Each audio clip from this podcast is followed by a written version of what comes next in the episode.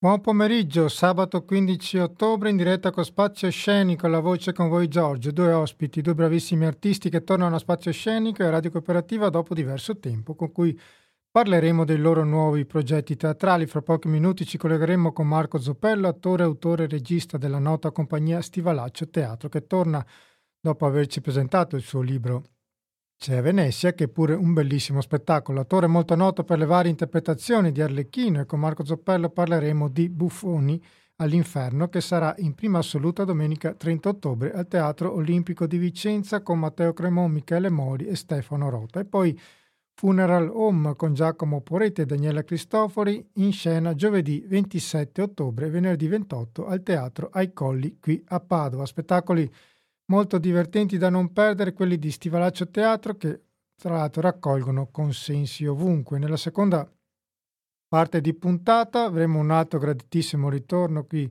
a Spazio Scenico ed è quello di Eva Rossella Biolo che ci presenterà lo spettacolo Rita e il giudice, storie di scelte, padri e mafia che sarà in scena sabato 22 ottobre a Colle Umberto in provincia di Treviso. Uno spettacolo importante sulla figura di Rita Atria, figlia di, di un pastore della Valle del Bellice affiliato a Cosa Nostra. E praticamente lei è, una, è stata una collaboratrice di giustizia, confidando al giudice Paolo Borsellino tutti i segreti della cosca a cui appartenevano il padre e il fratello. Anche questo è uno spettacolo che avremo il piacere di parlarne oggi che vi invitiamo di non perdere. E ora facciamo una pausa musicale e ci colleghiamo con il nostro primo ospite. Buon ascolto. Questa era la mitica banda Bardot con Ubriaco Canta Amore e ora il telefono dopo un anno e mezzo di distanza quando ci aveva presentato il suo bellissimo libro C'è Venezia, torna Marco Zappello, buon pomeriggio. Buon pomeriggio, buon pomeriggio. Già un anno e mezzo, caspita. Eh. È passato, sì, vero? No, troppo, troppo tempo. Allora, Marco Zoppello, attore, scrittore, come dicevamo, autore e regista della nota compagnia di commedia dell'arte Stivalaccio Teatro che sta raccogliendo ormai da tempo molti consensi ovunque. Tra l'altro lui è noto attore per le varie interpretazioni di Arlecchino e sabato 30 ottobre la compagnia Stivalaccio Teatro presenterà in prima assoluta lo spettacolo Buffoni all'Inferno al Teatro Olimpico di Vicenza. Sicuramente molte saranno le persone in attesa di vederlo. Allora Marco, eh, uno spettacolo da quello che, che, ho intuito leggendo appunto le notizie che, che, che ci sono, costruito sulla figura del buffone, dove dice più devoto cultore dello sghignazzo la cui destinazione è l'inferno. È la destinazione finale per chi è pronto a tutto per strappare una risata. L'inferno e tutti i suoi sulfuri carcerieri sono alla base della tradizione popolare e dei racconti dei cantastorie. Allora, ti volevo chiedere, visto che tra l'altro voi avete tenuto anche un laboratorio che si intitolava In principio furono i buffoni, com'è cambiata questa figura e la comicità della commedia popolare che ha sempre avuto, presumo abbia ancora una matrice sovversiva? Ma sì, noi siamo partiti diciamo dall'idea di andare ad indagare il prima della commedia dell'arte, no? prima dei, dei, dei comici di professione, chi c'era? C'erano appunto i buffoni e di pari, di pari, passo i giullari che frequentavano le corti, i buffoni, quelli che abbiamo indagato noi diciamo che sono i buffoni eh, dell'area veneziana e, e toscana, perché eh, mettiamo in scena eh, tre buffoni che sono ehm, Juan Polo, ehm, Domenico Tagliacalze, che erano veneziani eh, siamo, siamo, nella seconda metà del 400, siamo in quell'area lì. E poi c'è Pietro Gonnella che invece era un, un, un um, giullare toscano um, al servizio della famiglia d'Este. È chiaro che eh, siamo un pochino come dire, gli antesiniani dei comici, dei comici dell'arte, eh, dei semiprofessionisti, infatti Taglia Calze, giusto per farvi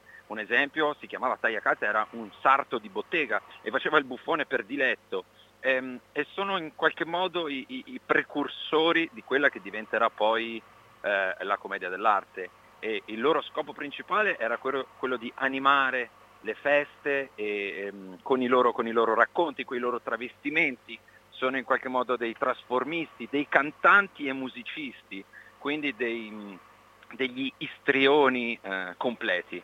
E, e, e, l'idea quella dell'inferno nasce, nasce da varie suggestioni insomma, se beh, ci ricordiamo cioè, è passato da poco tempo un anniversario dantesco che ci ha proposto varie, mh, mm, varie versioni, de, per esempio anche dell'inferno di Dante. Nell'inferno di Dante troviamo i, i, i, le malebranche, i diavoli, uno di questi diavoli per esempio è Adichino, che è un chiaro riferimento, anzi che è il papà di quello che diventerà poi l'arlecchino della commedia, della commedia dell'arte.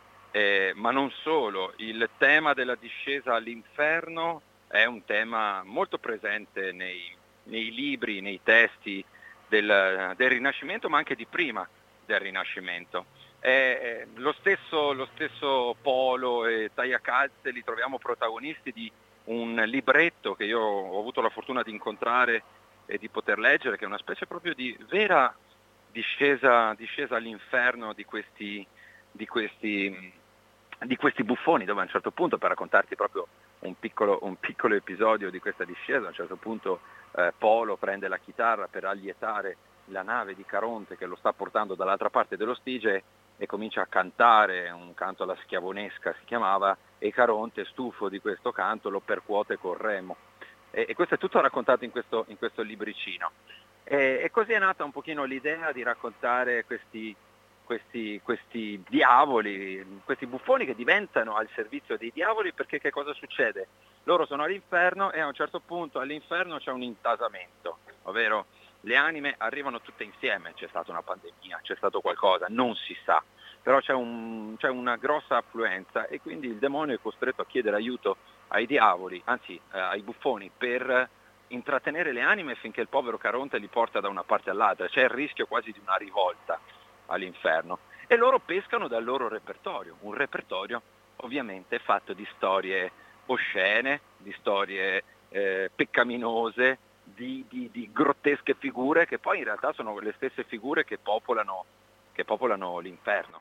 Ho letto che hai fatto un, un, periodo, un, un, lavoro di ricerca tra i racconti appunto del Medioevo, del Trattato Medioevo e Rinascimento.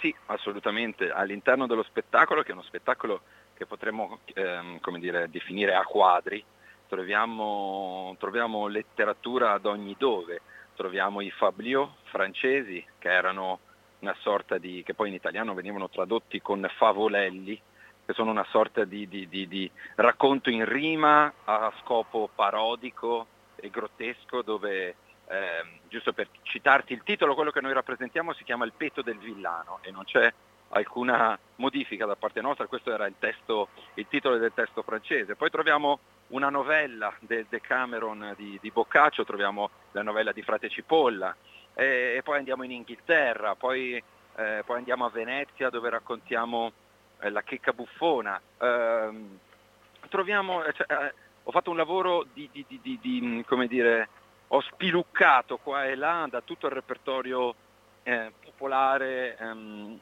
chiamiamolo come dire, dal 300 in, in giù, ecco, eh, 300-400, mm, ho voluto tenermi sopra, mm, prima dell'arrivo del Rinascimento, proprio per far vedere che la risata ha origine, ha origine antica e che possiamo trovare testi comici anche ne, in quello che viene definito l'oscuro medioevo, no? gli anni bui.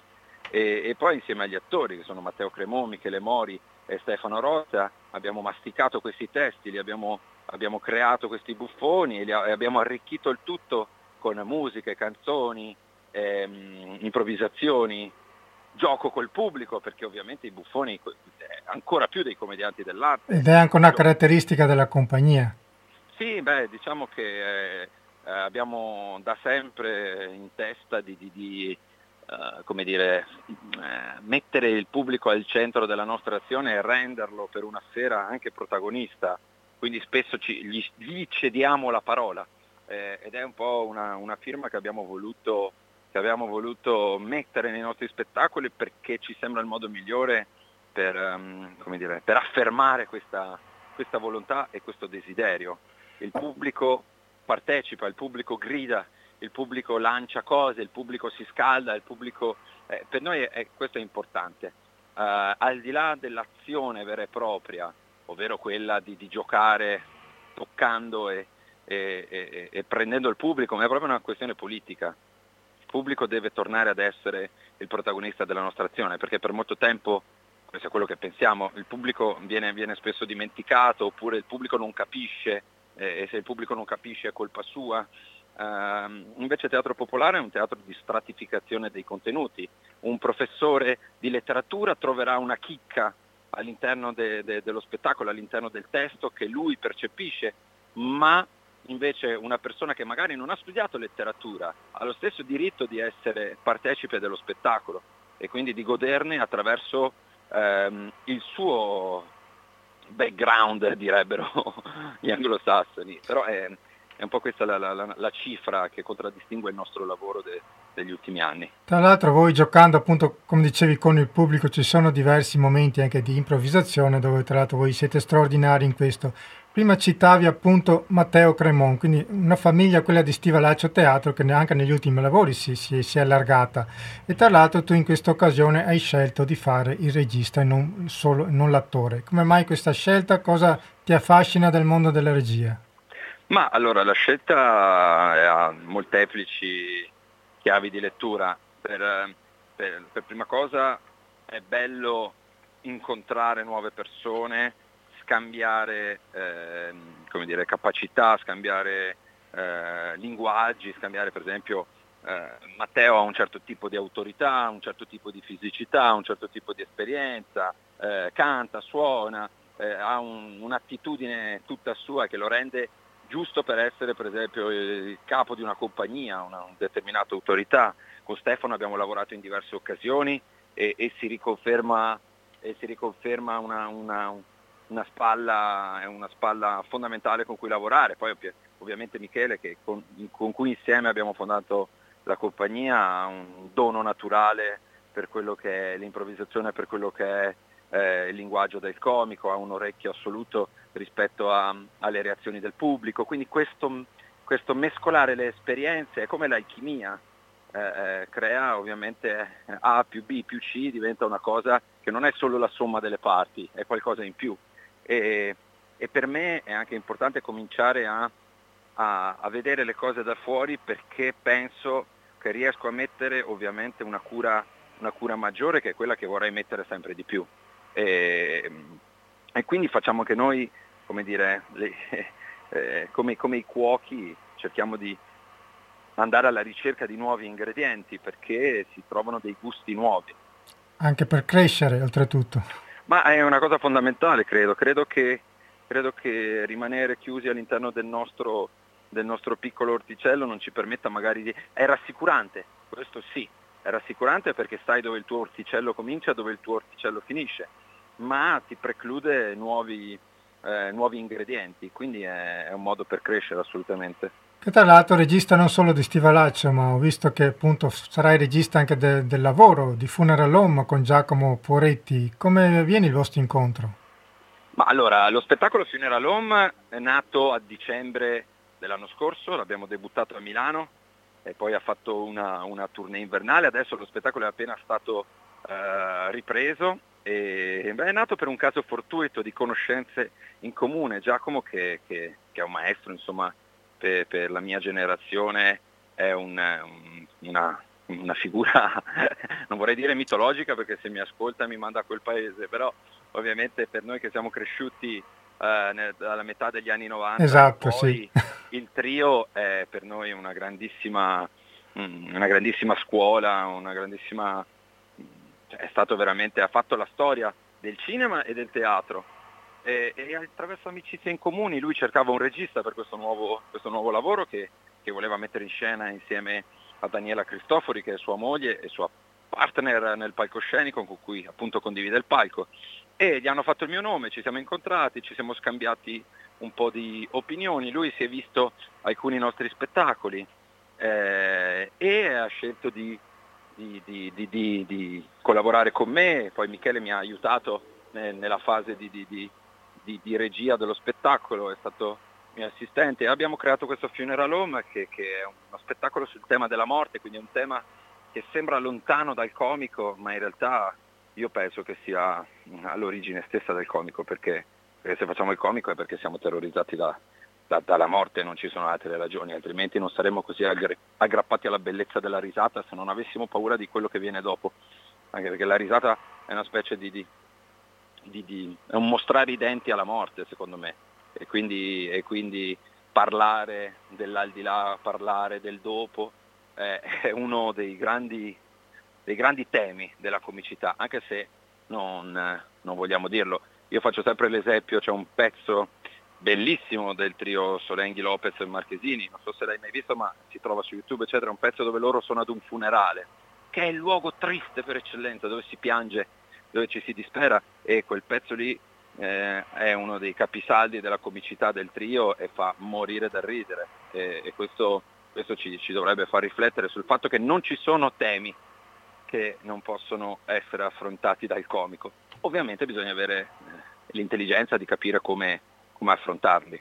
Ricordiamo questo spettacolo per chi vorrà vederlo sarà il 27 e il 28 ottobre qui a Padova al Teatro Ai Colli. Al Teatro Ai Colli, esatto, e poi sarà di nuovo in tournée in Veneto a novembre eh, a Schio e a Zero Branco in provincia di Treviso.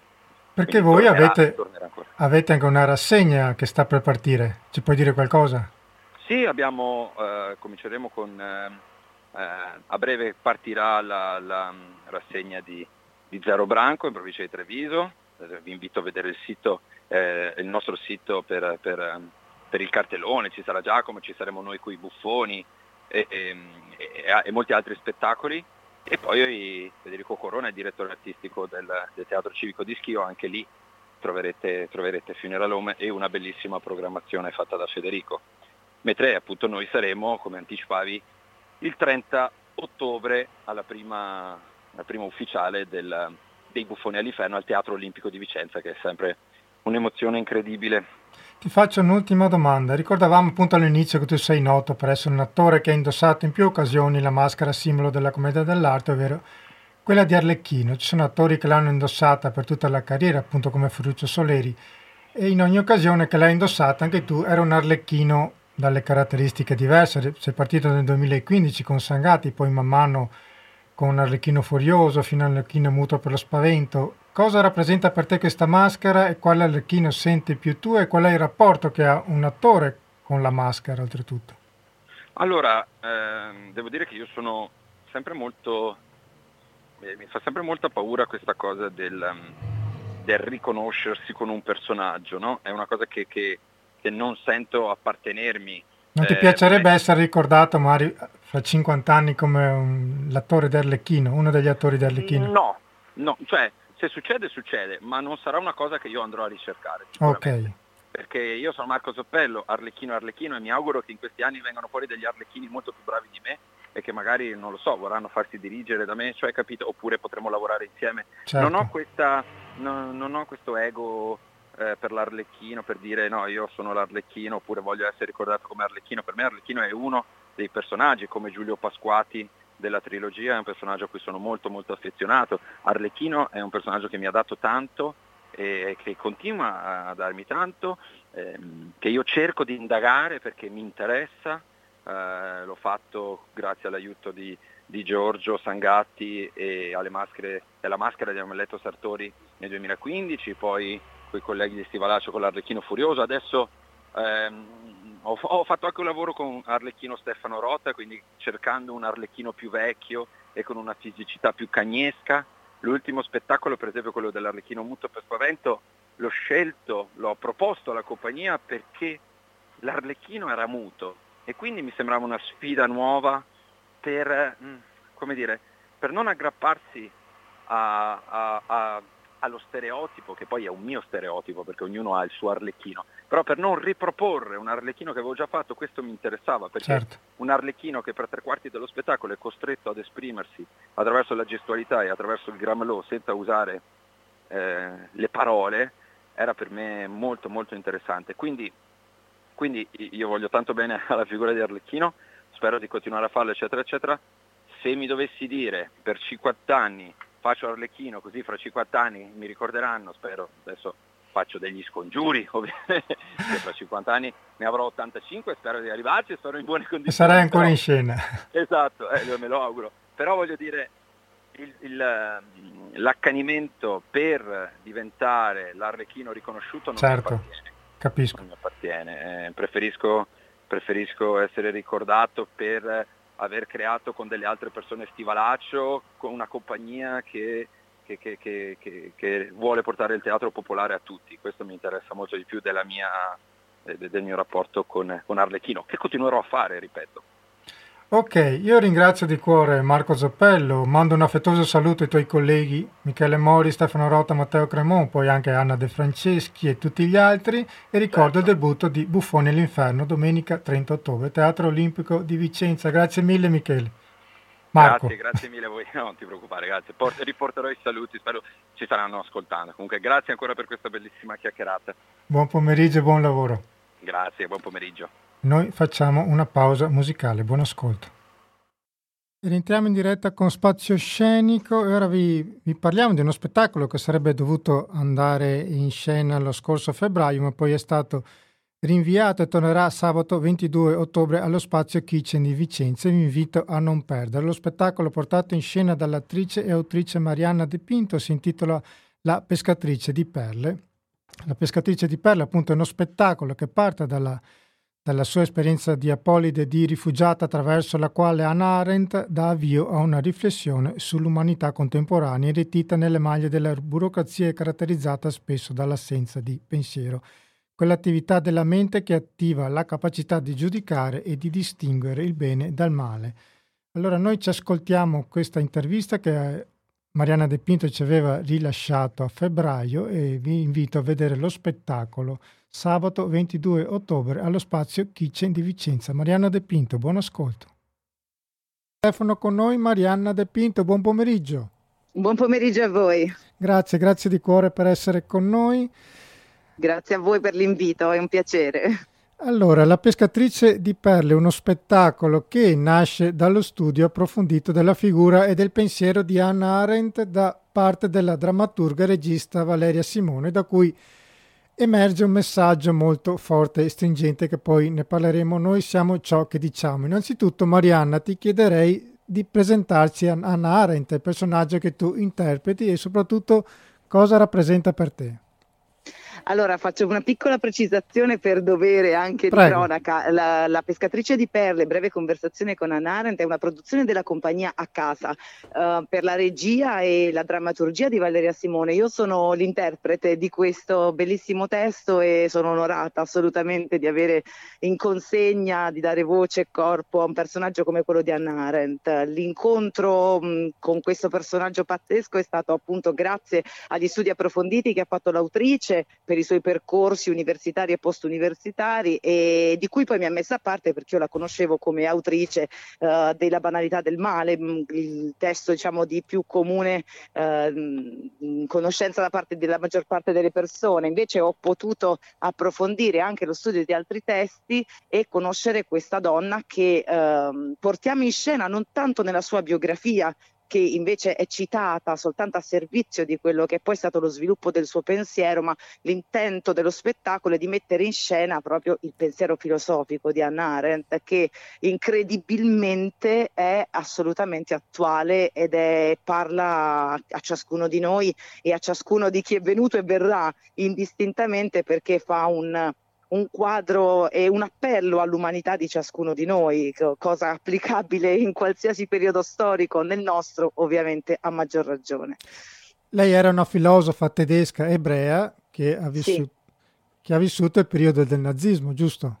Sì, assolutamente. Lei ha, ha vissuto uh, appunto la, la, la, la, follia di trovarsi a essere straniera in patria perché improvvisamente la Germania, il paese in cui era appunto nata, cresciuta, come dirò nello spettacolo, in cui aveva studiato e iniziato a scrivere, diventa improvvisamente un paese che la respinge, che addirittura la costringe alla fuga la fuga in Francia e con la madre di notte eh, per poter appunto sfuggire dopo il primo arresto avvenuto a Berlino a un successivo arresto, perché il primo arresto dura semplicemente otto giorni, ma si percepisce chiaramente essere la premessa di qualcosa di più grave che sta per accadere, perché l'ascesa del nazismo ormai è irrefrenabile. E quindi lei è costretta a fuggire in Francia, ma nonostante questa fuga eh, viene internata comunque in un campo non di concentramento ma di lavoro a Gur, e dove resta per parecchio tempo e poi eh, viene fortuitamente praticamente aperto questo campo e lei si ritrova a essere libera Dopodiché, appunto, il suo passaggio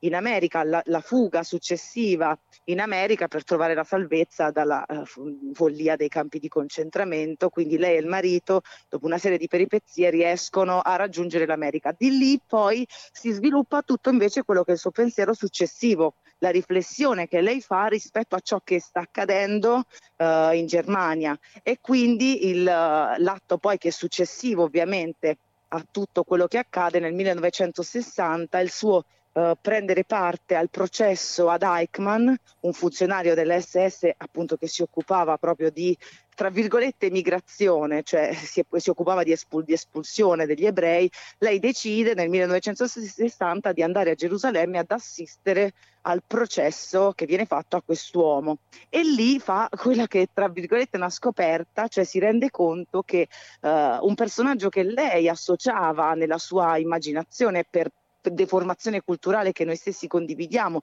al male assoluto, in realtà è un uomo assolutamente ordinario, normale, nella sua normalità, eh, convinto di stare semplicemente eseguendo gli ordini, quindi perfettamente inserito in una morale eh, tutta alterata che, eh, di cui non era un eroe ma semplicemente un operatore qualsiasi. Da questo la banalità del male e la riflessione sul fatto che si possa compiere il male anche in assenza di un movente, anche senza avere motivazioni appunto profonde, ma per il semplice fatto che c'è una ehm, etica alterata e eh, l'incapacità di leggere le vite degli altri attraverso noi stessi. Cioè, la cosa che a me ha colpito più di tutto nell'interpretare questo testo è la sua riflessione sulla Uh, perdita della coscienza, esatto. cioè la cosci- perché la coscienza è, è, quella che ognuno di noi ha ed è quello che ci permette di leggere il mondo e ciò che accade intorno a noi attraverso noi stessi, cioè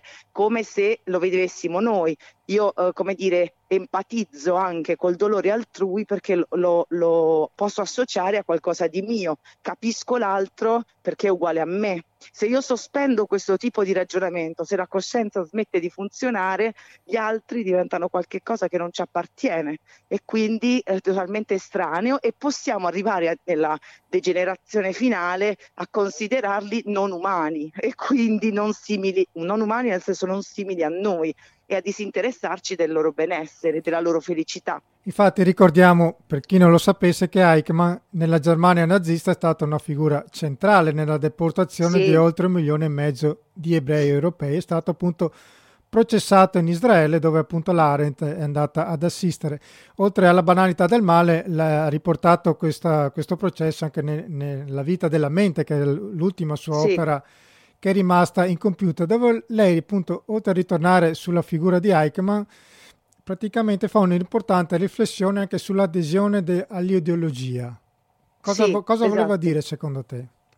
Uh, quello che, che, lei afferma è che mh, all'epoca si è, come dire, uh, sopravvalutato appunto come si dice nello spettacolo l'impatto dell'ideologia cioè uh, persone come Eichmann non agivano in nome di un'idea ma più che altro per, come dire, la, la, preoccupazione di rispettare degli ordini, cioè uh, l'ideologia secondo la, uh, la Arendt non, non, mira tanto al, al, al, regime totalitaristico, ma più che altro ha una base di pensiero che è fondata sul fatto che i sostenitori di quel pensiero, di quell'ideologia siano, si ritengano come dire degli esseri superiori rispetto agli altri e quindi che ritengano di conseguenza tutti gli altri, come dice proprio, insignificanti e quindi superflui.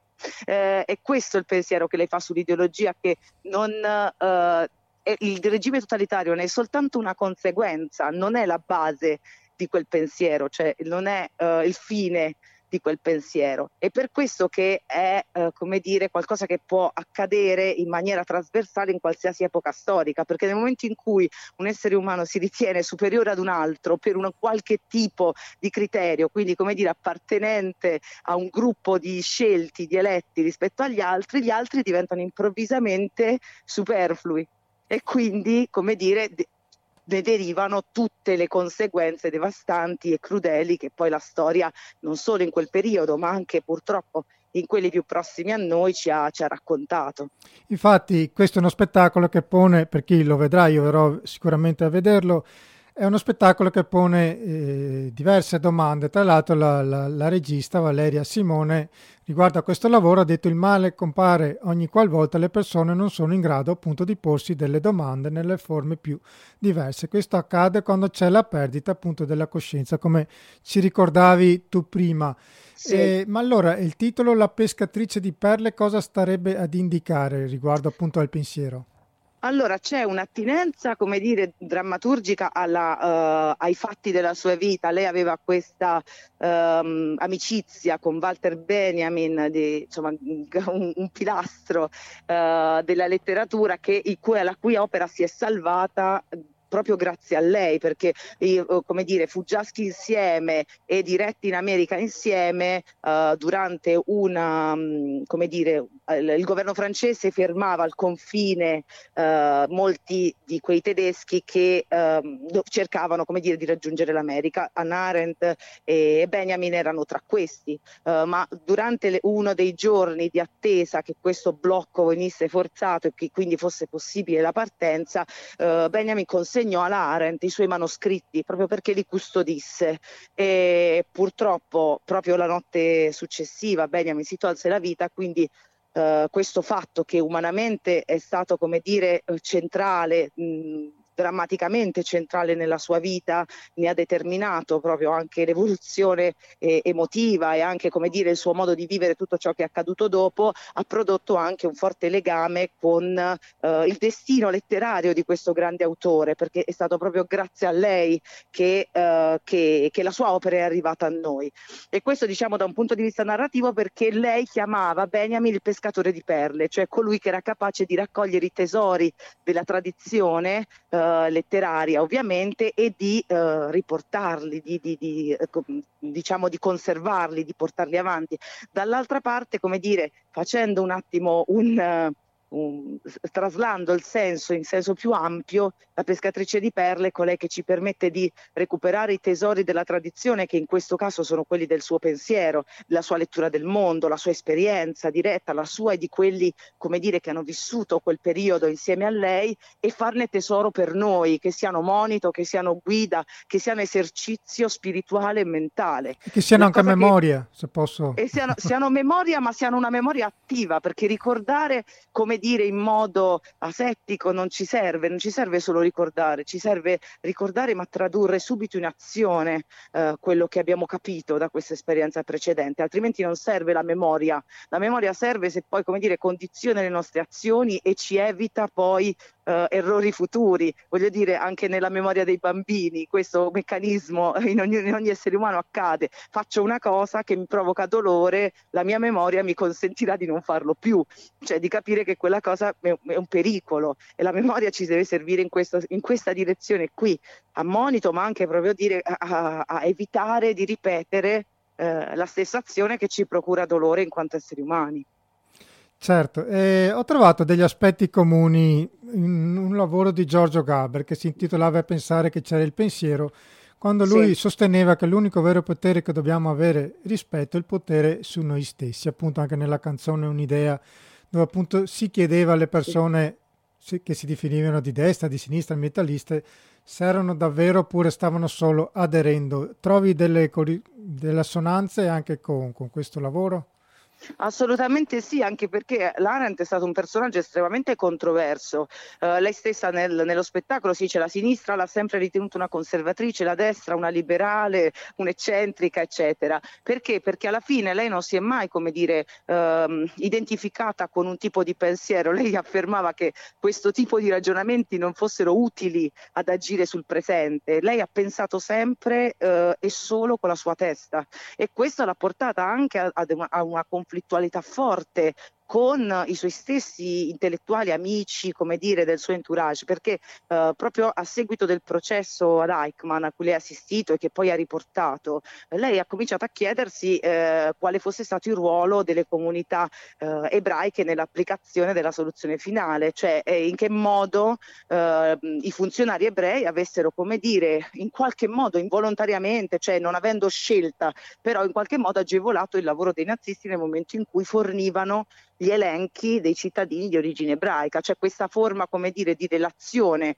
critica perché lei dice è, è, ovvio che non abbiano avuto scelte, però era importante capire, era importante parlarne e questo suo bisogno costante di capire la realtà, di raccontare la realtà in senso estremamente attivo e critico, l'ha portata ad essere un personaggio non collocabile.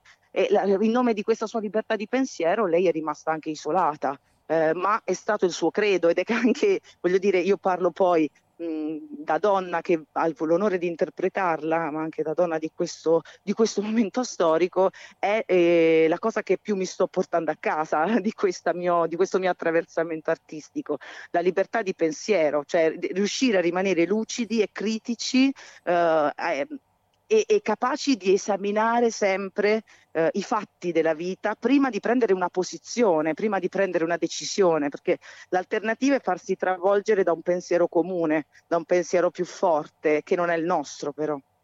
Ok, ti faccio un'ultima domanda. Per quanto riguarda la messa in scena, senza svelarci troppo, tu interpreterai sì. Anna Arendt o avrai anche il doppio ruolo sia di, di interprete ma anche di narratrice? Come, cosa ci puoi dire? Uh, in realtà è lei stessa che, che racconta, che in realtà eh, più che raccontare, eh, pone delle domande al pubblico.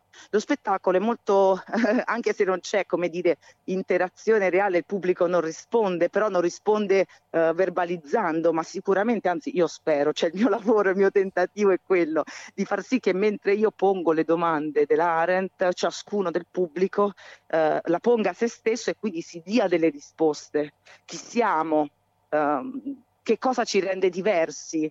Eh, qual è l'importanza delle parole di ciascuno e delle azioni che ne conseguono, perché un'altra grossa problematica è quella in cui le parole e le azioni viaggiano su binari diversi. Siamo tutti, come dire, anche eh, una certa fazione intellettuale, come dire, e soprattutto in questo periodo. Ha facilità a esprimere pensieri condivisibili, articolati, eccetera, però e, e poi il passaggio alle azioni è quello problematico ed è quello che però determina le storie delle persone, perché è la concatenazione dei pensieri e, e, delle parole e delle azioni che ne conseguono quello che determina l'andamento di una storia.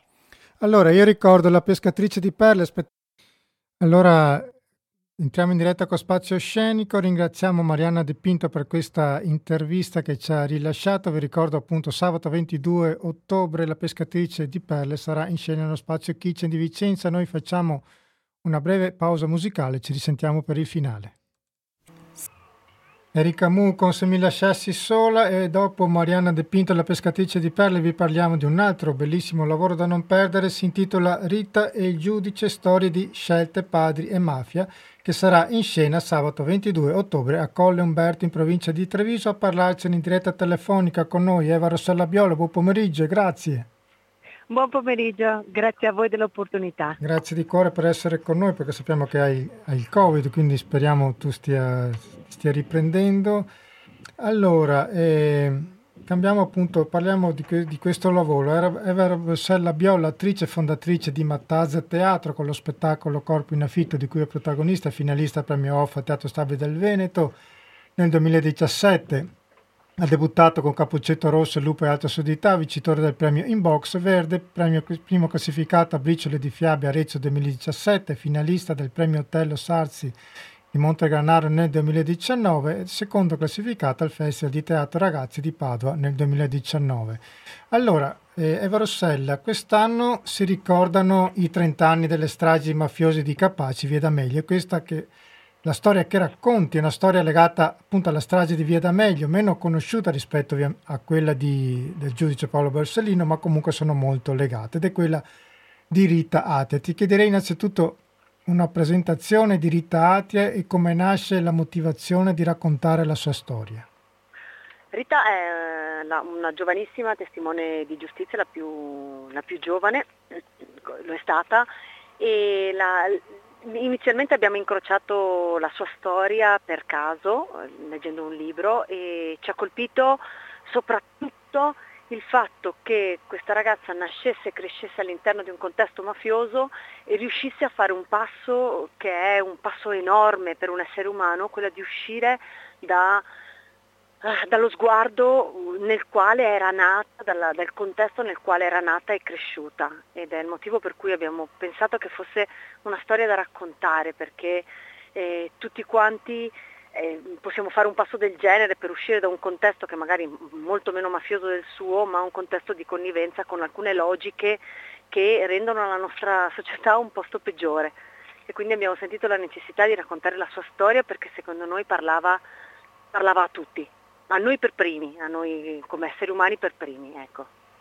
Tra l'altro voi avete fatto anche un lungo percorso di ricerca, anche quasi, possiamo dire, a livello giornalistico, che tra te e Marco Artusi eh, avete avuto anche il contributo del magistrato Vittorio Teresi che appunto ha, ha lavorato con Borsellino. Questo è stato, presumo, determinante per, per il vostro lavoro, ma ehm, quale differenze avete trovato eh, appunto eh, ricercando voi stessi delle notizie riguardo la mafia, le corroboratrici di mafiosi che magari ne, appunto nelle televisioni non vengono dette, comunque non vengono spiegate a, come a dovere? Allora, come attori la, eh, la, testimonianza diretta è un materiale meraviglioso per tutto quello che riguarda eh, l'interpretazione, no? entrare dentro allo sguardo di qualcun altro, perché se, se, qualcuno te lo racconta, se qualcuno ti racconta Paolo Borsellino come l'aveva conosciuto, se qualcuno ti racconta la vicenda di Rita in prima persona, perché quelle, quelle persone le ha conosciute, tu hai una, eh, una porta privilegiata per, per, per la verità, per, non tanto la verità dei fatti, quanto la verità della, dell'essere umano, e noi come attori prima di tutto noi portiamo oh, dei personaggi in scena, quindi li portiamo con, con la nostra carne, con, la nos- con, le nostre ossa, ma per raccontare qualcun altro e quella carne e quelle ossa sono una, la trasformazione della mia carne, delle mie ossa, mia, del mio modo di, di, di, percepire un altro essere umano è, è, è, aiutata tantissimo da, dal contatto diretto con chi quell'essere umano l'ha, l'ha conosciuto e, e, me ne ha parlato. Quindi principalmente la collaborazione con, con Vittorio è stata fondamentale per poter raccontare veramente chi erano queste persone e averle in qualche modo avvicinate nonostante gli anni gli anni che ci separassero, che ci, che ci separavano da, dall'averle potute conoscere. Ecco. Ok, visto che ormai siamo quasi in finale, volevo chiederti, lo spettacolo appunto come ci hai appena ricordato tu si sviluppa tra narrazione, monologhi e dialoghi, dove appunto Rita è solo evocata, anche se è costantemente presente, e sono appunto i diversi personaggi che racconti. Tra l'altro con una scenografia, ho visto con pochi oggetti ma molto significativi, se ci puoi svelare, senza svelarci troppo, ci puoi spiegare un attimo la scenografia.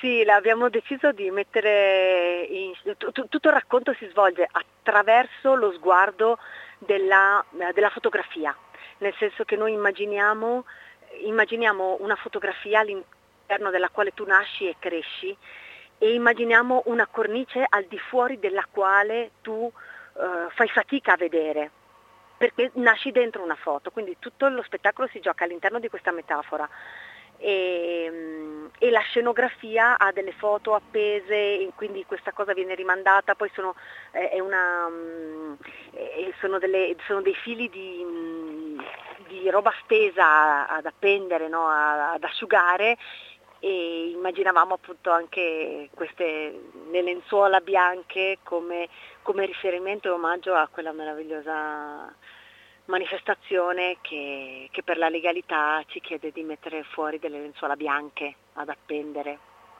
Quindi questo è il grande, grande, il grande rimando e il grande ringraziamento per chi continua a lottare perché queste cose, per, perché la mafia venga denunciata e in qualche modo sconfitta. Ci vuoi ricordare dove sarete il 22 ottobre? Saremo a Colle Umberto, eh, nella zona di Vittorio Veneto e mi ricordo il nome del teatro. Ok, comunque in teatro. Sì, in teatro. E allora io ti ringrazio di cuore per essere intervenuta, ti saluto con una frase tra l'altro di Ritate che mi ha molto colpito dove dice prima di combattere la mafia devi farti un esame di coscienza e poi dopo aver sconfitto la mafia dentro di te puoi combatterla nel giro dei tuoi amici. La mafia Siamo noi e il nostro modo sbagliato di comportarci. Eva Rossella, grazie davvero di cuore per essere stata con noi, buon lavoro e vi ricordo agli ascoltatori, sabato 22 ottobre a Colle Sant'Umberto, Rita e il giudice, grazie di cuore. Grazie a te, grazie infinite a tutti. Ciao. Ciao, buon pomeriggio. Grazie, noi... ciao. Noi mai siamo arrivati addirittura d'arrivo, vi ricordo che questa è Radio Cooperativa, la nostra emittente libera che non ha sponsor commerciali nel sito di Radio Cooperativa, potete trovare tutti i modi per aiutare la radio a continuare a vivere. Io vi ringrazio di cuore per essere stati all'ascolto con noi e vi saluto con Terra che trema. Grazie di cuore, buon pomeriggio.